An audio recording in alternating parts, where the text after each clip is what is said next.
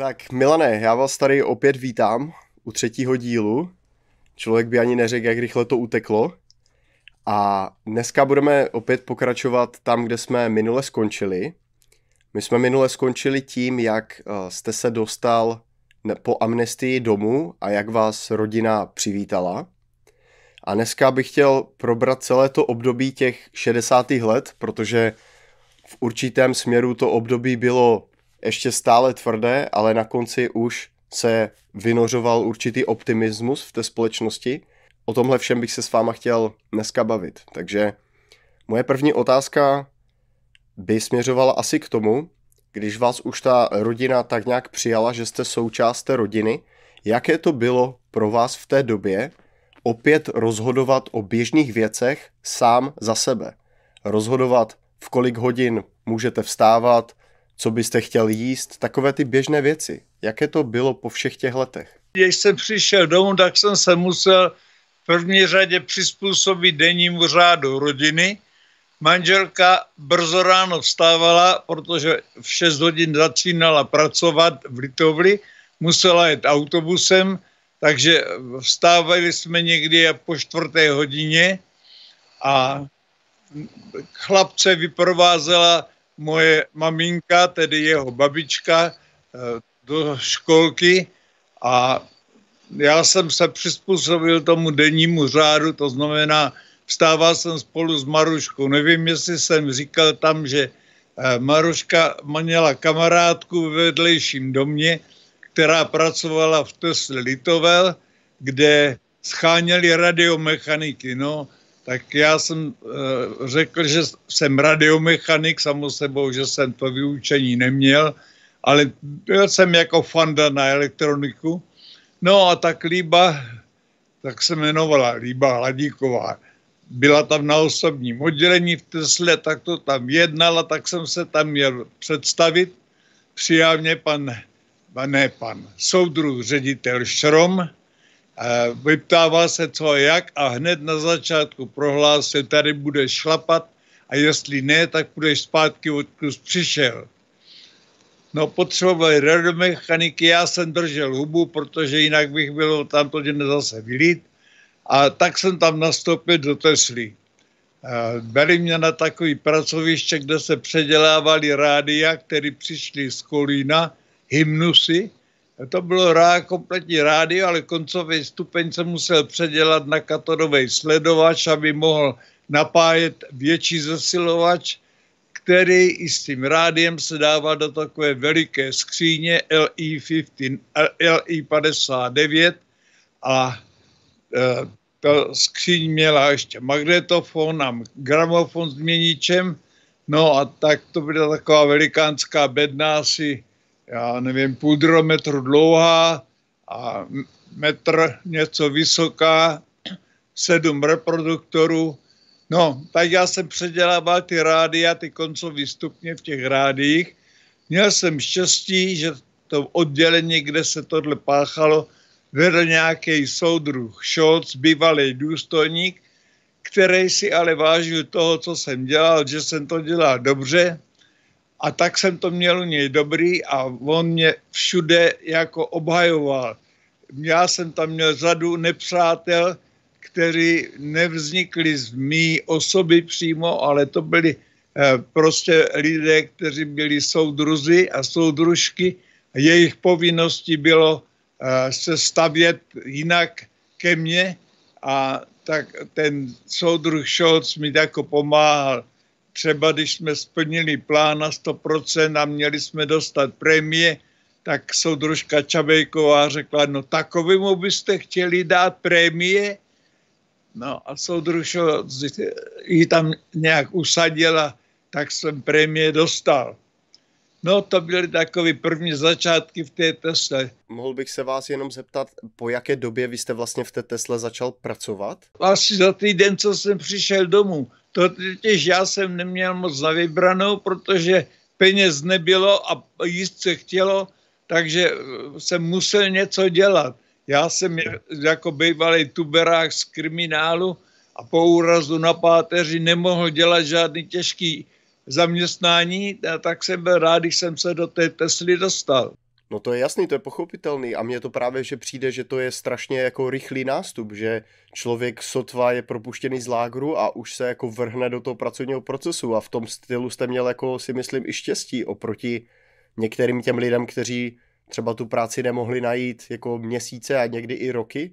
Já jsem měl tu výhodu, že zrovna v té Tesle hledali a nemohli najít. Litovil je totiž malý město, já nevím, 105 tisíc obyvatel a radiomechanika tam prostě nemohli dostat, najít. Kdyby bývali hledali někde v Olomouci nebo já nevím kde, Brně, no tak by ho asi našli, ale v Litovli prostě nebyl radiomechanik, nikdo. Já bych se ještě chtěl vrátit eh, hned po tom vlastně propuštění. Přece vy jste celou dobu, co jste byl v tom lágru, tak jste byl zvyklý jíst pouze z ešusu a jenom lžící. Pamatujete si, jak pro vás bylo, jestli to pro vás bylo náročné opět jako mít v ruce příbor a normální talíř? No tak samozřejmě, ale já jsem byl zvyklý ještě kdysi z domu s příborem. Když jsem přišel z kriminálu, tak jsem si sebou přinesl žici a ta byla uspůsobená tak, že to, ta dlouhá část byla zbroušena na jedné straně a dala se použít jako nůž. Takže když jsem potřeboval něco rozkrojit, tak jsem to rozkrojil tou žicí, tím držadlem té žice vlastně.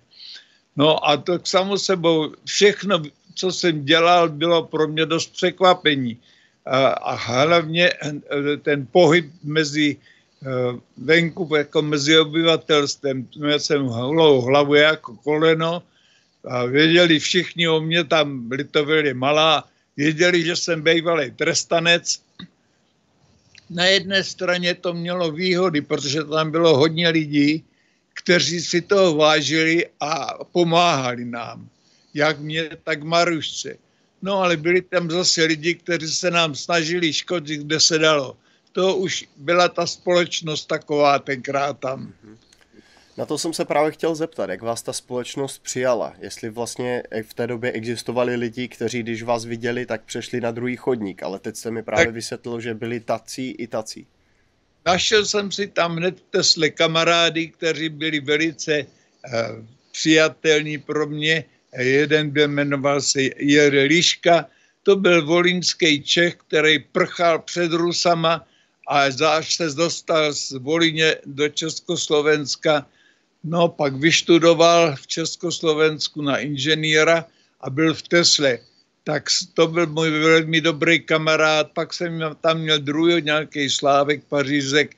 Jeho táta měl opravnu bicyklu a tu mu zebrali, zabavili ho, zabavili mu to.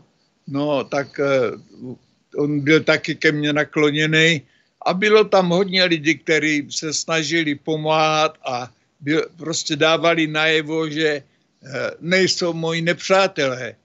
Ale byli tam, říkám, lidi, eh, tam nějaký ty děvčata v tom, v těch lidových milicích, a nebo nějaký ty, tam nějaká paní Cavešková, nebo uh, jeden chlápek, nějak, teď jsem to jméno zapomněl, ten tam vyklepával pechy v Tesle, No, tak ti furt vždycky, ten chlápek vždycky říkal, my bychom se na to měli podívat. To znamená co? No, že se jako, když jsem třeba měl dostat prémie, tak on se na to chtěl podívat, jestli je to opravdu, že bych měl dostat prémie. Aha, jasně. My bychom se na to měli podívat, hanácky, že jo. A no. nebo paní Cabešková, no takovým byste chtěli dát prémie, Milane, a kromě toho, že jste měl holou hlavu, měl jste taky nějakou, dejme tomu, identifikaci, kterou vám dali, nějaký papír, když vás propouštěli, kterým jste se musel prokazovat jako bývalý mukl, anebo jste měl normální občanský průkaz jako všichni ostatní? Měl jsem normální občanský průkaz. Ani nevím, jak dlouho už jsem ho měl, jestli jsem ho dostal po kriminále, nebo ještě před, to ani nevím, ale asi až, asi až po kriminále, protože do kriminálu jsem šel přímo jako voják a to jsem občanku nepotřeboval, to jsem měl vojenský průkaz, tak to musel být po kriminále. To už je tolik let, že si to člověk nepamatuje všechno. Vy jste už v té době měl rodinu. To znamená, jak se lidé chovali k vašim dětem, když byli děti tohoto mukla, například ve škole?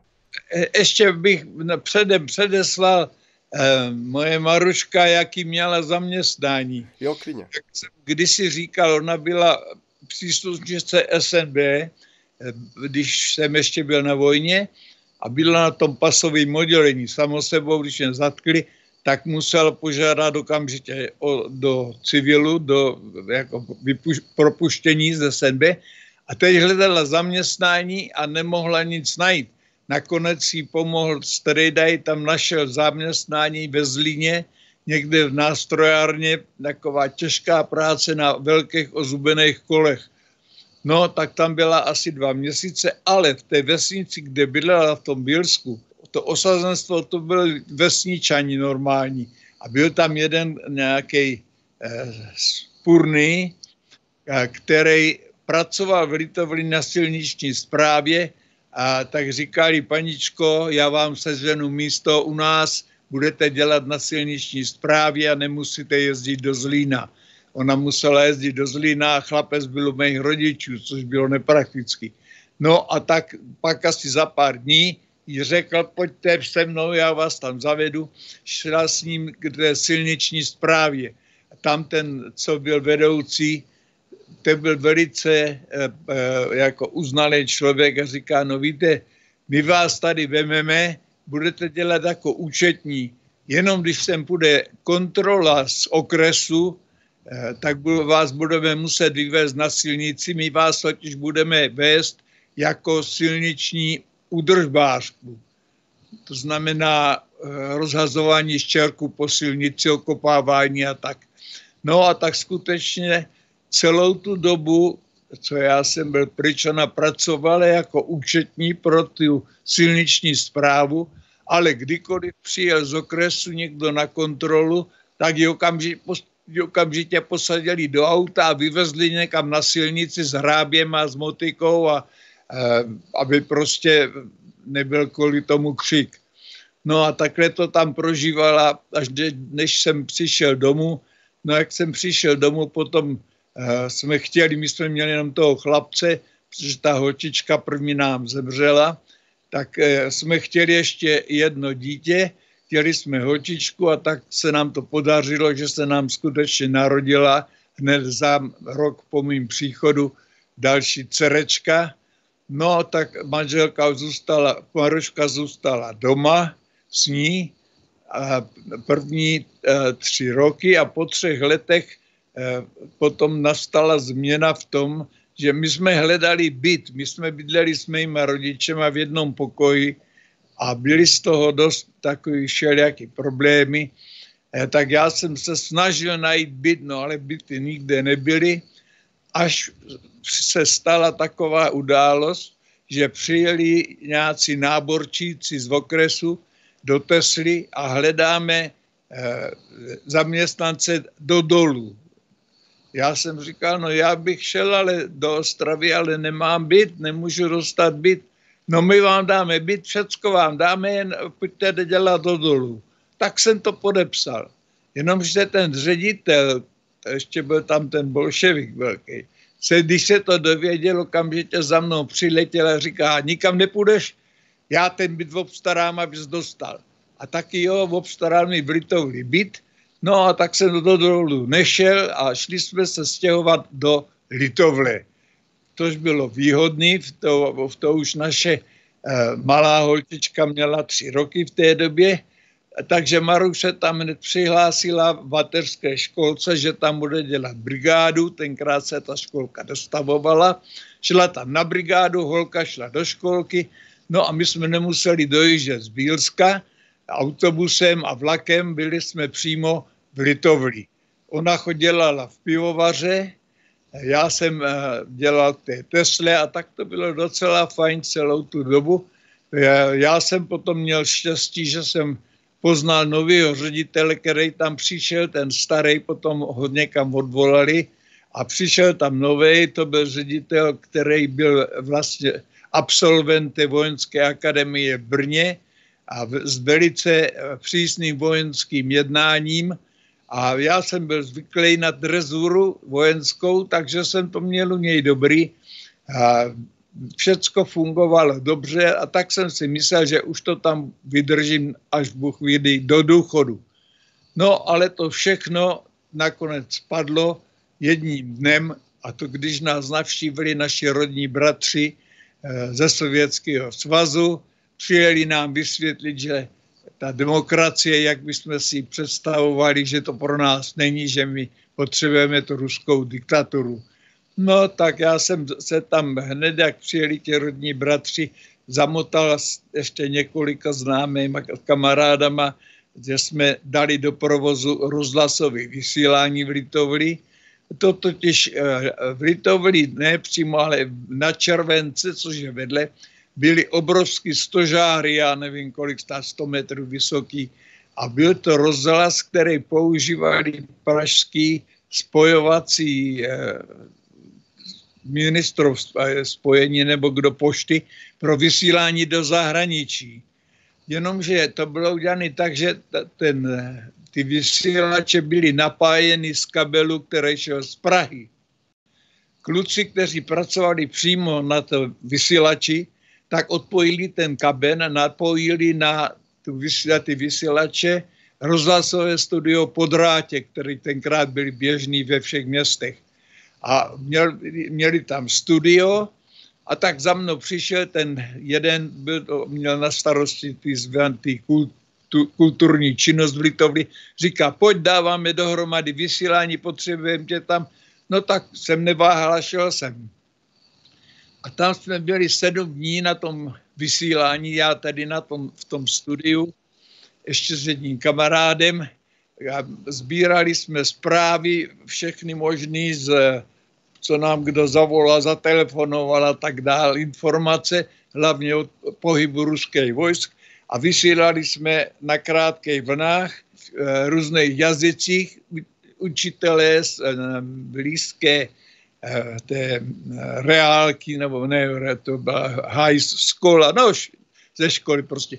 Nám tam někde jeden uměl německy, tak to překládal, jeden uměl anglicky, tak to překládal, my jsme to hned všechno natáčeli na magnetofony a odvysílali.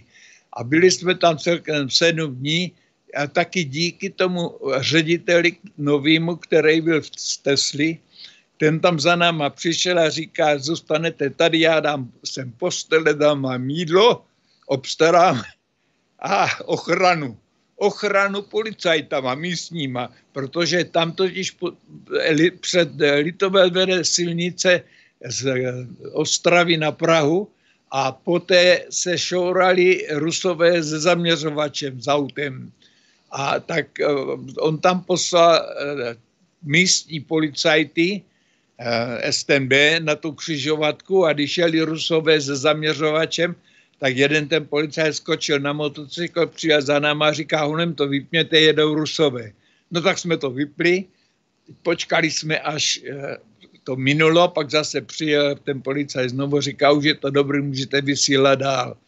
No, tak to takhle fungovalo docela dobře sedm dní, až do té doby, než se vrátil Dubček s tou vládou z Moskvy, kam byli uneseni tedy eh, soudruhama z KGB a prohlásil, že to je konec Pražského jara.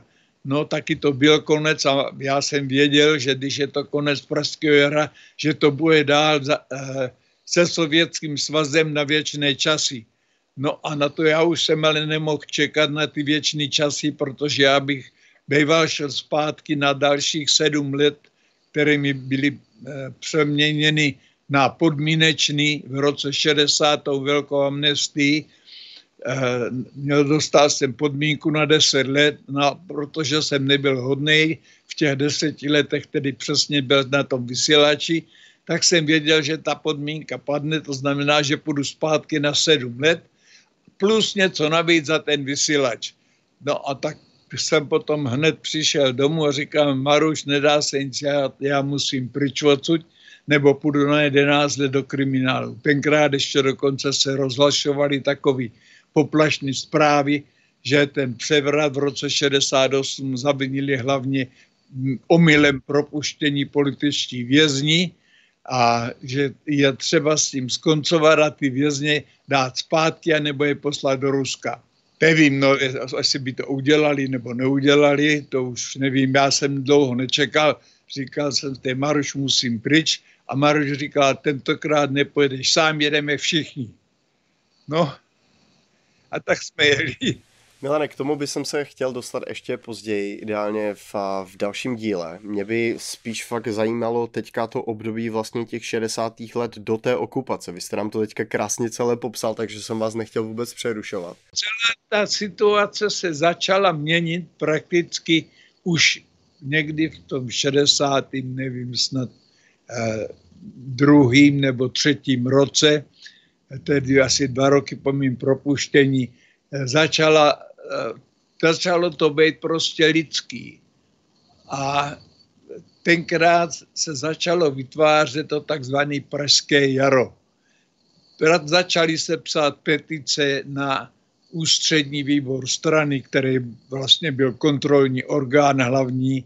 Lidi chtěli svobodu, oni to nemohli nikdy napsat otevřeně, ale furt takový náznak, že lidem se to nelíbilo, co se tam dělo, ten režim byl hrozný, eh, už hlavně hospodářský. Tam byla taková situace, že byly prázdný krámy, já jsem říkal plný kriminály. V obchodech nebylo běžný zboží, nebyly, nebyl toaletní papír, sirky, o jídle ani nemluvě, maso to bylo, to byl svátek, když přišlo k řezníkovi maso v Litovli. Dost, zás, to, eh, přednostní zásobování bylo v Praze, v Ostravě, ve Zlíně, ale ne v Litovli. Tak Litovli byl, jak jsem říkal, malý městečko. A takže tam, když přišel do Hřezníkovi, tak tam vysely eh, dvě ty nějaký kebra nebo něco a jinak nic jiného.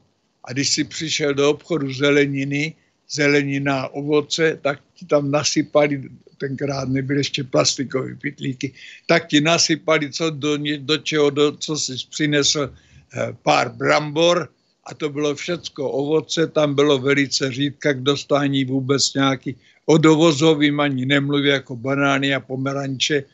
Ještě jsem tam ty jablka byly nějaký, ale ani toho nebylo dost a tak si nemohl vybírat, jakých, jako dneska to, je, to si vybíráš jablka, které nejsou nakažený nebo ponahnilý a podobně. To tenkrát nešlo. Tady to máš, pět jablek, jaký jsou, to, já to si přeber a hotovo.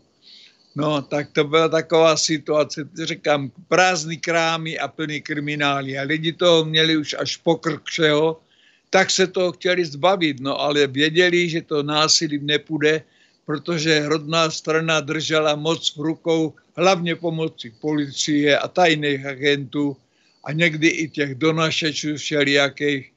No takže ta situace byla velice neutěšená a soudruzi někteří, kteří nebyli úplně na hlavu padli, jako byl Dubček a podobně, si to uvědomovali a chtěli to změnit, tak vyhlásili takzvaný socialismus s lidskou tváří, tomu říkali. To znamená trošku lepší, než co bylo. Jenže to se nelobilo samo sebou soudruhu Bržněvovi v Rusku, protože tušil, že to by se zvrhlo v demokracii a to nemohl připustit. Takže předstírá, že všecko je dobrý, byl na návštěvě v Bratislavě, poplácal si se soudruhy z vedení strany po rameni, všechno bylo v pořádku, no a najednou z ničeho nic udělali invazi. Ta invaze to bylo asi půl milionu vojáků ze všech stran, německý, maďarský, polský, Eh, ruský, všecko to přijelo do Československa. Říkalo se tenkrát, že tam bylo asi 2000 tanků, nevím, já to nikdy nepočítám. Obrovské množství těch velkých letadel jedno za druhým přestávalo na těch letištích, hlavně v Praze, s parašutistama, kteří tam vystoupili a hned obsazovali všechny úřady a všechno. Takže eh, nějakákoliv obrana proti tomu byla úplně nesmyslná, to by byly jatka. No, tak lidi jenom s překvapením eh, otvírali hubu a mlčeli, protože se nedalo nic jiného dělat. Milane, vy jste tak. na začátku těch 50. let ještě zažil přídělový systém, je to pravda? No jistě, že no ten, ten, ten existoval už za války, to zavedl Hitler a po válce se to nezrušilo, protože bylo, byl obrovský nedostatek všeho zboží. Bylo eh, možno mimo příděl koupit eh, některé potraviny asi v takových balíčkách. To američani měli udělaný pro armádu takové krabičky a bylo to asi jako, jak bych řekl, 20, 25 cm dlouhý, asi 10 široký a 2, 5 eh, hluboký. A v tom bylo všecko. Tam byly, eh, byl konzerva masová, byly tam keksy, byl tam čaj, cukr, čokoláda, no prostě všechno tomu a té, té akci se říkalo UNRA. A čeští eh, řidiči nákladních aut vozili ty UNROVy balíčky přímo z přístavu z, z Německa do Československa a já nevím, jestli se to platilo, to už si nepamatuju. No prostě ty balíčky byly eh, velice vítaný protože říkám, po, po Němci byla bída hlad. Jenomže to dlouho, potom Stalin to zatrhl. Nařídil, že se nesmí žádná umra brát, no a tak přestali potom to umr dovážet. Takže vy jste prakticky zažil tu bídu těch 50. let z začátku a potom propuštění. Řekl byste, že to bylo horší, anebo to bylo lepší, nebo to bylo srovnatelné? No, e, spíš horší v tom smyslu, že e, tom 45. roce byly ty balíčky, takže bylo co jíst. Dokonce se v obchodech začalo objevovat normální zboží, protože sedláci potřebovali prodávat a padl najednou ten systém, protože ze Německa nesměli sedláci prodávat svoje výrobky jako třeba maso, sádlo, drůbež. To všechno muselo jít pro Wehrmacht, pro německou armádu takže obchody byly prázdné a jenom na příděl a to byl maličký kousek másla na celou rodinu a tak dále. Byl lístkový systém takzvaný, no. Byly lístky, na všechno byly lístky. A když si ty lístky vypotřeboval, tak už víc nedostal koupit. Ať to bylo cokoliv. I uhlí bylo na lístky, všechno, všechno. No a tohle to najednou v 45. roce padlo, ale ne úplně lístkový systém se musel zanechat, zachovat, protože byl nedostatek zboží všeho. Výroba nebyla, ne, nejela, že všechno jelo pro Wehrmacht. Milane, takže dejme tomu v tom roce 60, když vás propustili a vy jste najednou viděl tu realitu toho československého života, tak byl jste s tím, jako, byl jste tím šokován? Vlastně v jakém stavu se ta společnost nachází? No ani ne, když jsem přišel domů z kriminálu, a viděl jsem, jaká je bída. Eh, prostě nebylo ničeho, co se, co se říkalo, máme prázdný krámy plný kriminály. Eh, tak eh, nikdo z toho neměl radost, ani normální obyvatele. Byly takové případy, já si vzpomínám, to byl už ten 60. rok, 61. Já jsem bydlel v Litovli naproti samoobsluhy Maruš mi říkala, jdi koupit máslo. Tak jsem tam šel a že, že si koupí máslo. Ten vedoucí prodejný, nějaký pan Štěpánek, říká, Ježíš, to si neberte, já to nesmím prodávat. Volali mi z papcelu, to byla továrna, manželka ředitele z toho papcelu, že nesmím nic prodávat, až budou lidi z fabriky. Protože mě, že by mě měli dost lidí, co dělají ve fabrice. No tak jsem si máslo domů nepřinesl, no. Tak to byla situace v 60. letech. Tak. My jsme přeskočili ty vaše děti a jestli vám to nevadí, tak mě by strašně zajímalo vlastně, jak oni nesli to, že jim mohl někdo kdykoliv předhodit, že jejich táta je vlastně kriminálník. Stávalo se jim někdy ve škole, že si je lidi jako dobírali za to? S tím byly problémy. Moje Maruš si eh, se skamarádila s manželkou toho mýho kamaráda z Tesly, eh, co měl jeho tatínek ten bicyk, bicyklovou opravnu, nějaká Milada Pařízková, která učila děti v první a druhé třídě. A přišla, ona ze školy, když šla domů, tak se u nás zastavovala často na kafe s Maruškou. A tak ji říká, Maruško, jenom prosím tě řekni té malé Marušce, ať nic nemluví, protože ta učitelka Skopalová se jmenovala, ta se vyptává děti, co rodiče doma říkají a hned to volá na SNB nebo na STB. Takže eh, jsme museli být opatrní, opatrní co říkáme před eh, vlastní dcerečkou, která měla tenkrát 6, 5, 6 roku. A kluk přišel jednou s brkem ze školy a říkal, že ta jejich učitelka, to byla taky ta Skopalová, že se ho, nebo ptala se těch dětí na něco, on se hlásil, že to ví, že odpoví a ona mu řekla, ty mlč, tvůj táta je zločinec. Kluk se rozbrečel. No, přišel ze školy domů, tak mi to řekl. To byli některý ty soudruzi, soudruzi učitelé tak uvědomili, že prostě to dali na sobě znát. Takže ta situace byla tenkrát taková, jak bych řekl, eh, zastřená. Moc se muselo předstírat a nic moc nesmělo mluvit. A to byl vždycky celý ten čas, co jsme tam byli od toho roku 60, co já jsem byl, až do toho roku 68. Milane, věříte ještě v dnešním v dnešním věku a hlavně po tom všem, co jste zažil v něco, jako je spravedlnost?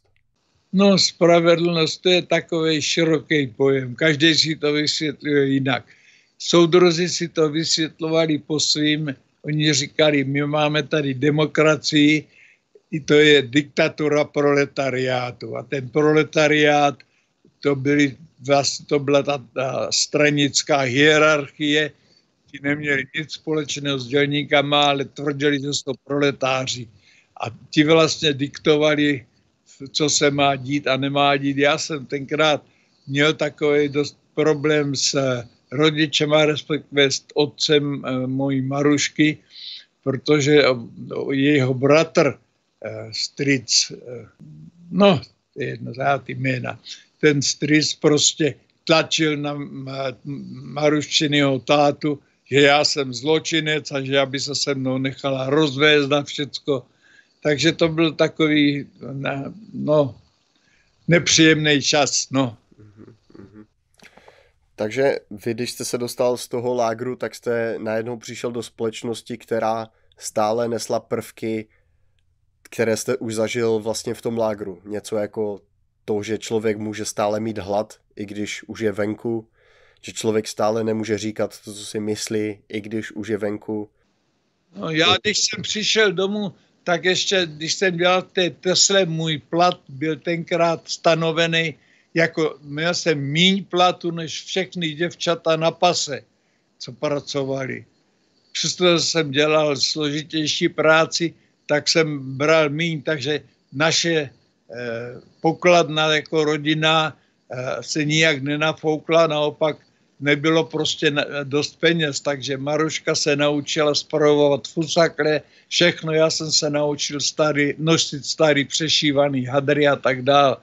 No, to byl hlavně ten rok 60 až 64. Potom už, jak přišel nový ředitel tam, já už nevím, který to byl přesně, tak se moje situace podstatně zlepšila. Dostal jsem eh, zaměstnání v OTK jako vedoucí typové zkušebny, tak už plat se mi zlepšil, všechno bylo lepší. No. Takže po propuštění jste opravdu zažíval socialistický blahobyt ze vším všudy, se dá říct. O jo, jo, ten socialismus, ale spousta lidí ho tak prožívala. Ten třeba spurný, co manželce se na to zaměstnání u silnic, to byl sedlák, který měl v Bílsku hospodářství to, mu to všechno zabavili, řekli, že je kulak a šel dělat v silniční zprávě cestáře. No. Po propuštění měl jste možnost potkat i některé bývalé mukly, které jste třeba potkal v tom lágru? Oj, je, samozřejmě, řadu. Některý jsem znal blíž, věděl, znal jsem třeba Zdeňka Bočka, já, to byla taky taková historie, jeho tatínek generál Boček byl náčelník štábu. To byl vysoký generál. Oni ho zlikvidovali, protože eh, to bylo tak. Já jsem znal tu jejich rodinnou historii. Eh, on za války byl v Anglii. Dostal se tam s prezidentem Benešem a jeho manželka a děcka byli v nějakým uh, izolačním táboře někde v jižních Čechách. Já si to jméno nepamatuju, kde. No, po válce samozřejmě byli propuštěni, že Boček byl náčelníkem generálního štábu, ale v roce 48 nějak eh, zřejmě eh, pod vlivem okolností ten syn Zdeněk Boček, on byl asi tak starý jako já, možná o rok starší, tak táto vyvzal nějaký papíry vojenský a chtěl s tím utíct na západ, chytli ho, dostal, já nevím už kolik tenkrát, asi 20 let, to bylo hned to 49. No a táta, který sloužil v té době, tak se ho veřejně v televizi nebo v rozhlasovém vysílání zřekl, že to, toho syna prostě nezná a tak dále. No mezi tím ta jeho maminka umřela a táta se ho zřekl a netrvalo dlouho, myslím ani ne rok, kdy toho tátu zavřeli jako e, nepřátelec, já nevím, za, přesně dali ho na, e, do kartous, do kriminálu, no a Zdeněk sloužil se mnou na Bitýze. A ta, ten jeho tatínek potom, jestli tam umřel nebo popravil, to já už přesně No a tak e, Zdeněk zůstal sám. Ale on nebyl jediný. Zajímavý, že hodně těch kluků, co jsem poznal, co měli otce vojáka, důstojníka, tak byli, to byli mašíní, jejich táta byl důstojník, to byl eh, Jura Krátkej, jeho táta byl generál Volomouci. Tak já, co já jsem poznal ty kluky, některý z těch vojenských rodin, tak končili stejně jako já. Takže dejme tomu s těma muklama v těch 60. letech jste nemohli vytvořit nějaký spolek, kde byste se jako nějakým způsobem scházeli nebo vyvíjeli nějakou činnost. Jo, to, to nepřicházelo v úvahu. Ne, no já jsem se občas scházel s tou naší partou celou, pokud byli naživu, oni potom někteří už brzo zemřeli z té naší party, Franta Čihák, Pepa Petru, teď umřeli a s těma dalšíma jsem se scházel, Eh, při různých příležitostech, když jsem měl možnost, o to byli většinou Pražáci, naplánovat cestu do Prahy, tak jsem se s nimi sešel. A tenkrát, když přišli ti Rusové, tak to byla taková situace, že jsem, to jsem, nevím, jestli jsem to říkal, jsme se domlouvali, co dál. Ono to bylo vlastně předtím už, když bylo to Pražské jaro, jsme se jednou sešli a uh, kluci říkali, no, se nic neděje, ono to je všecko takový. A já jsem říkal, no tohle Rusové nepřenesou přes srdce a převálcují to tady. A to, to si zase vidíš tak černě všechno. A to, tak.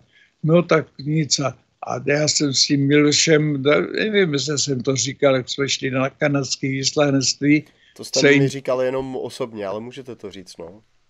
No, šel, šli jsme spolu s tím mým kamarádem Milošem, to byl vlastně můj žák, s kterým jsem lítal nešli na kanadské vyslanectví, jestli se dá nějak emigrovat ven.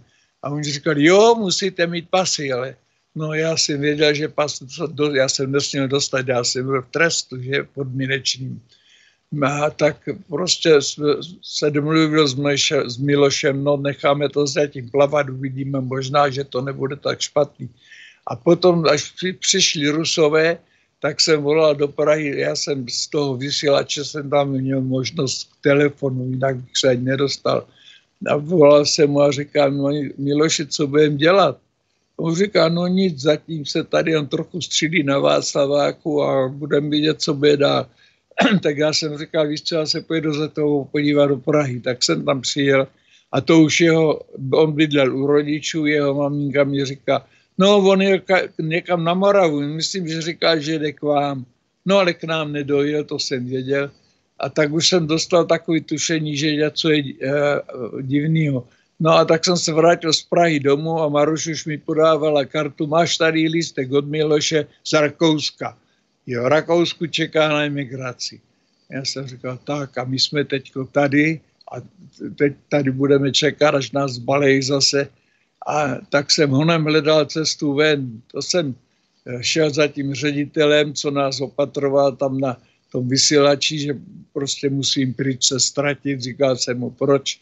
On říká, nic se nebojí, a když bude zle, já ti to zařídím. Já se o to postarám, já mám známý na okrese někde. No, já jsem ale nečekal, zašel jsem si cestu jinou a prostě vyjeli jsme celá rodina ven do Rakouska a přes Jugoslávii tedy do Rakouska bez pasů, bez peněz. No, až jsme se dostali do Kanady. Milane, v tom období těch 60. let byl jste někdy kontaktován tajnou policií? Ne, STB mě nevolalo, protože oni věděli, co jsem začenivej a tam bylo spousta lidí v té fabrice, kteří donášeli, takže tím řekli všechno, něco věděli, takže nepotřebovali mě ani na nic volat. A myslíte, že tam byl některý konkrétní bonzák nasazený přímo na vás a jenom na vás? No určitě byli někteří po, po, pověření mě hlídat. A nenapadlo vás, že někdy i třeba ten ředitel té fabriky, i když byl takový jako kámoš, že by na vás mohl něco taky prozradit? No tak eh, ono nebylo co prozradit. Já jsem nikdy s nikým neznámým nebo s nikým z té fabriky nemluvil o tom našem případu. To jsem si nechával jenom mezi náma. A jinak, co se týkalo, oni věděli, že jsem proti tomu režimu, to nebylo nic tajného, to kde kdo věděl, no tak to bylo celkem všechno. Samo sebou, že se snažili takovýma všelijakýma podfukama na mě něco vyzvídat, to, to, to, většinou ty lidi byli primitivní natolik, že to dělali tak blbě, že ode mě nic nevytáhli. Mně to tak připadá, že vlastně v té době si každý člověk, který byl nějakým způsobem součástí toho systému, mohl projít určitýma fázema. Že někdy mohl být vyzdvihován a o týden později mohl být zatracován. A tak stejně třeba mohl být zatracován jako třeba Gustav Husák a nakonec skončit jako prezident. Jo? Takže je to takový jako dost nevyspytatelný systém. Podle mýho v té horní skupině těch eh, té vládnoucí třídy stranické, tam byly neustálé rozpory, kdo je co a kdo je jaký a kdo je s kým a kdo je proti. Takže tam to vřelo pořád mezi nima to je, když se taková tlupa gangsterů dostane dohromady, tak vždycky jde jenom o to, kdo má vrch. Ano. Milane, já mám na, pro vás poslední otázku a ta zní, jestli konečně v tomto období, v těch 60. letech, přišla doba, kdy jste mohl říct, že jste opravdu šťastný.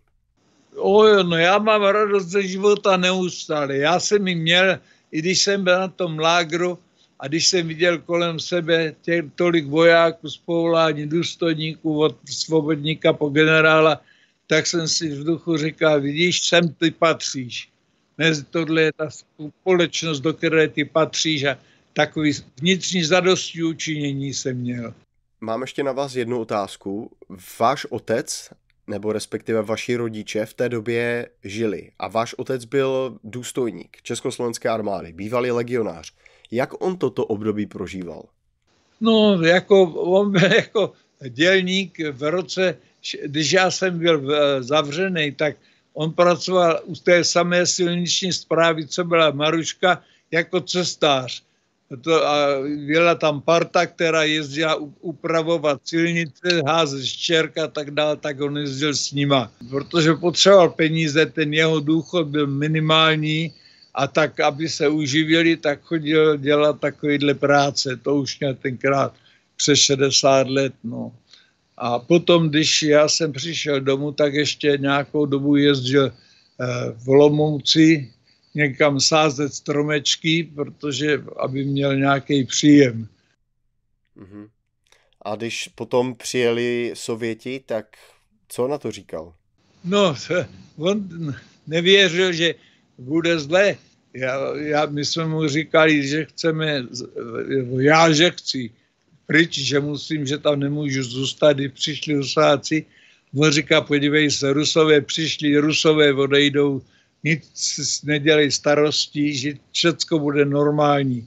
No a já jsem říkal, tati, to se pleteš. Já jsem poznal ty rusáky, co to je zač a já tady čekat na to nebudu. No a tak táta mě přesvědčoval, abychom tam zůstali, hlavně kvůli našemu chlapci, on ho měl hrozně rád. No ale já jsem říkal, já tady nezůstanu. A Maruška už se tenkrát přidala ke mně, nedá se nic dělat, my musíme odjet. No tenkrát jsme si mysleli, že odjíždíme jenom na, možná na rok nebo na dva, pak jsme postupně pochopili, že to už vlastně znamená, že jsme náš život museli přenést na tenhle kontinent, protože nemůžeme do nekonečna čekat, že zítra to padne a pojedeme zpátky domů. Doufat, no. Víš, co je nejhorší, Michale?